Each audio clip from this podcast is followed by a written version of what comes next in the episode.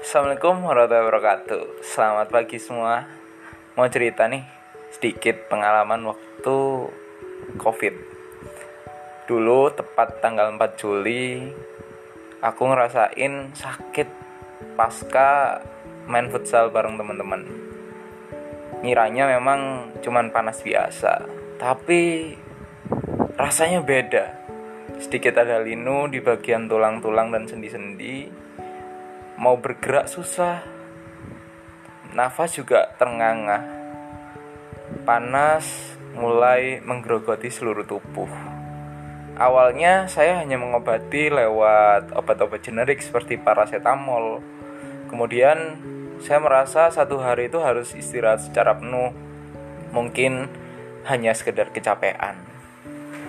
Saya cerita ke beberapa orang rumah keluarga ayah ibu mereka menyarankan untuk melakukan tes swab atau antigen PCR seperti itu.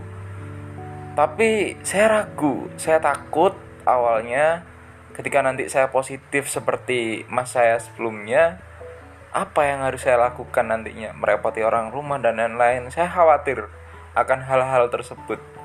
Eh, mau nggak mau ini harus saya jalankan protokol COVID demi kenyamanan orang lain juga, agar orang di sekitar kita juga tidak tertular ketika nanti kita menganggap ini adalah penyakit biasa.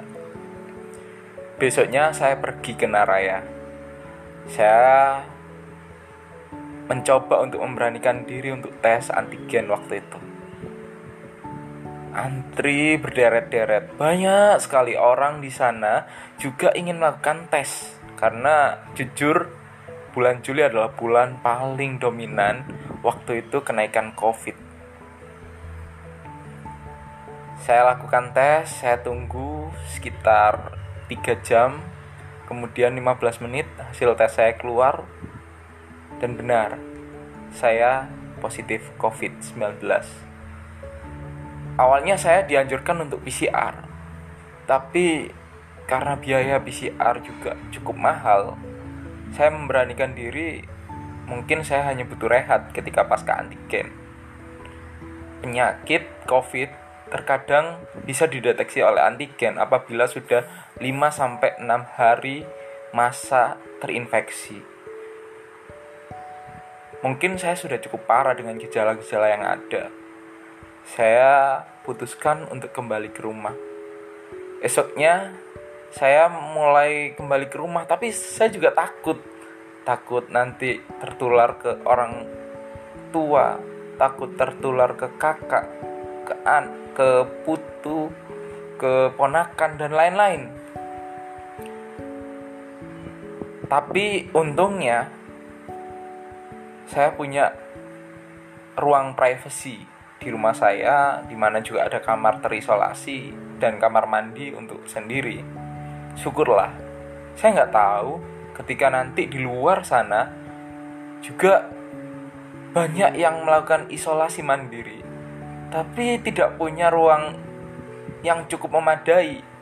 Alhasil mereka tinggal satu kamar tinggal satu kamar mandi dan interaksinya cukup dekat dengan keluarga sekitar. Mungkin itu juga menurut saya yang menyebabkan banyaknya COVID timbul, terbatas ruang isolasi mandiri. Memang orang lain gak sadar akan hal ini. Penyakit ini awal tidak akan terdeteksi secara menyeluruh. Bahkan kita merasa ini hanyalah penyakit biasa ketika anak muda seperti saya terjangkit dengan gejala yang tidak cukup dominan.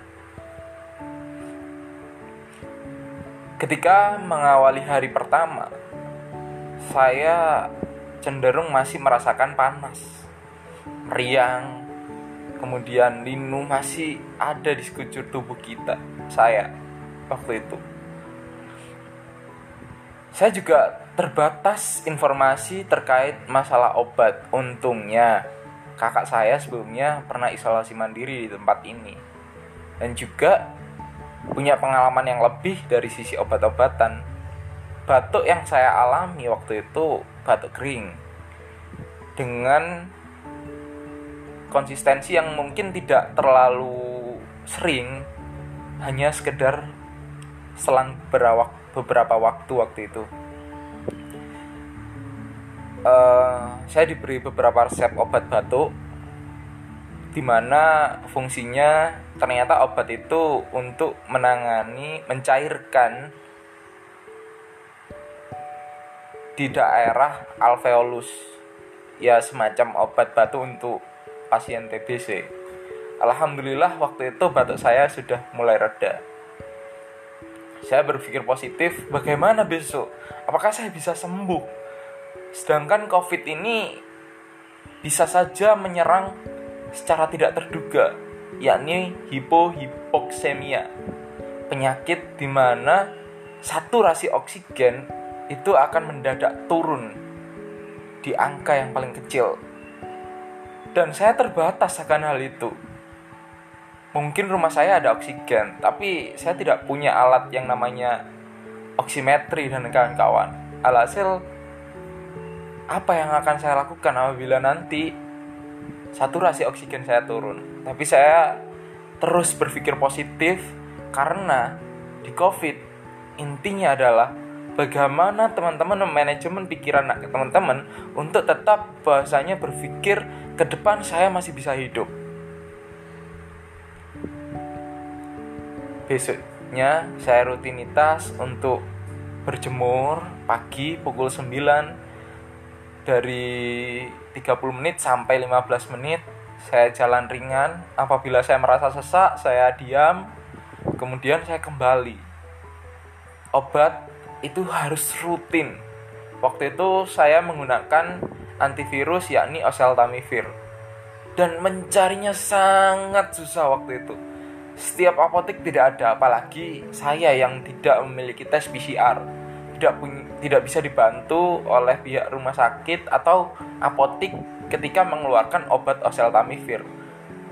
Bahkan bantuan dari pemerintah terkait obat tersebut harus melakukan tes PCR sedangkan bagaimana teman-teman kita yang di luar sana yang tidak punya biaya untuk tes PCR saya terkadang berpikir demikian. Tapi alhamdulillah uh, beberapa orang bisa membantu saya untuk mengeluarkan obat tersebut.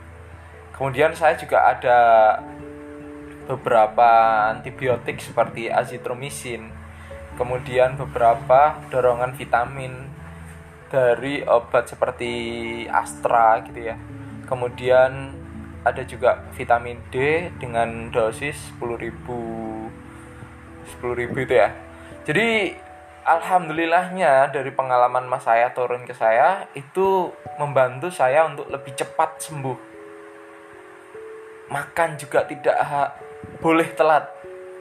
Tiga kali sehari itu memang harus benar-benar dengan asupan yang cukup gizi yang cukup. Agar apa? Agar imun kita kembali. Memang rasanya sungguh menderita ya. Kita tidak bisa berinteraksi dengan orang lain. Komunikasi juga susah. Hanya mengandalkan kegiatan-kegiatan yang sifatnya pasif. Diam di tempat lihat film lihat drakor mungkin tapi mau tidak mau itu harus dijalani oleh teman-teman yang melakukan isolasi mandiri belum lagi juga efek dari penyakit itu cukup parah ketika ada di malam hari. Posisi tidur yang salah menyebabkan saya selalu sesak nafas di malam hari. Batuk kering terkadang masih sering keluar. Tapi alhamdulillah di hari keempat saya sudah tidak demam. Kemudian saya mencoba untuk positive thinking saya terus berolahraga, saya berjemur, saya minum obat dengan teratur, saya makan dan dan seterusnya saya berpikir positif, banyak teman yang support, banyak teman yang nelpon, banyak sekali orang-orang yang peduli terhadap diri saya, otomatis saya bisa bangkit dari keterpurukan. Satu minggu saya jalani, sudah tidak ada gejala sedikit pun di diri saya, kemudian saya menjalani 10 hari waktu itu saya sudah benar-benar merasakan nyaman 100% kemudian di 12 harinya saya diberi alat tes. Waktu itu saya tes pribadi antigen di kamar karena memang saya tidak berani keluar alhamdulillahnya waktu itu saya dinyatakan negatif COVID-19 meskipun masih melalui tahap tes antigen. Ya memang itu menjalani sebuah prosedural yang cukup panjang dari sisi COVID ya. 12 hari dan tanpa gejala otomatis saya dapat berinteraksi dengan orang luar. Itu adalah sedikit pengalaman dari saya teman-teman bisa ambil hikmahnya seperti apa intinya kesehatan pikiran makan yang cukup minum yang teratur kemudian obat jangan lupa dan juga istirahat yang cukup Saran dari saya, tetap semangat dan terus berjuang. Wassalamualaikum warahmatullahi wabarakatuh.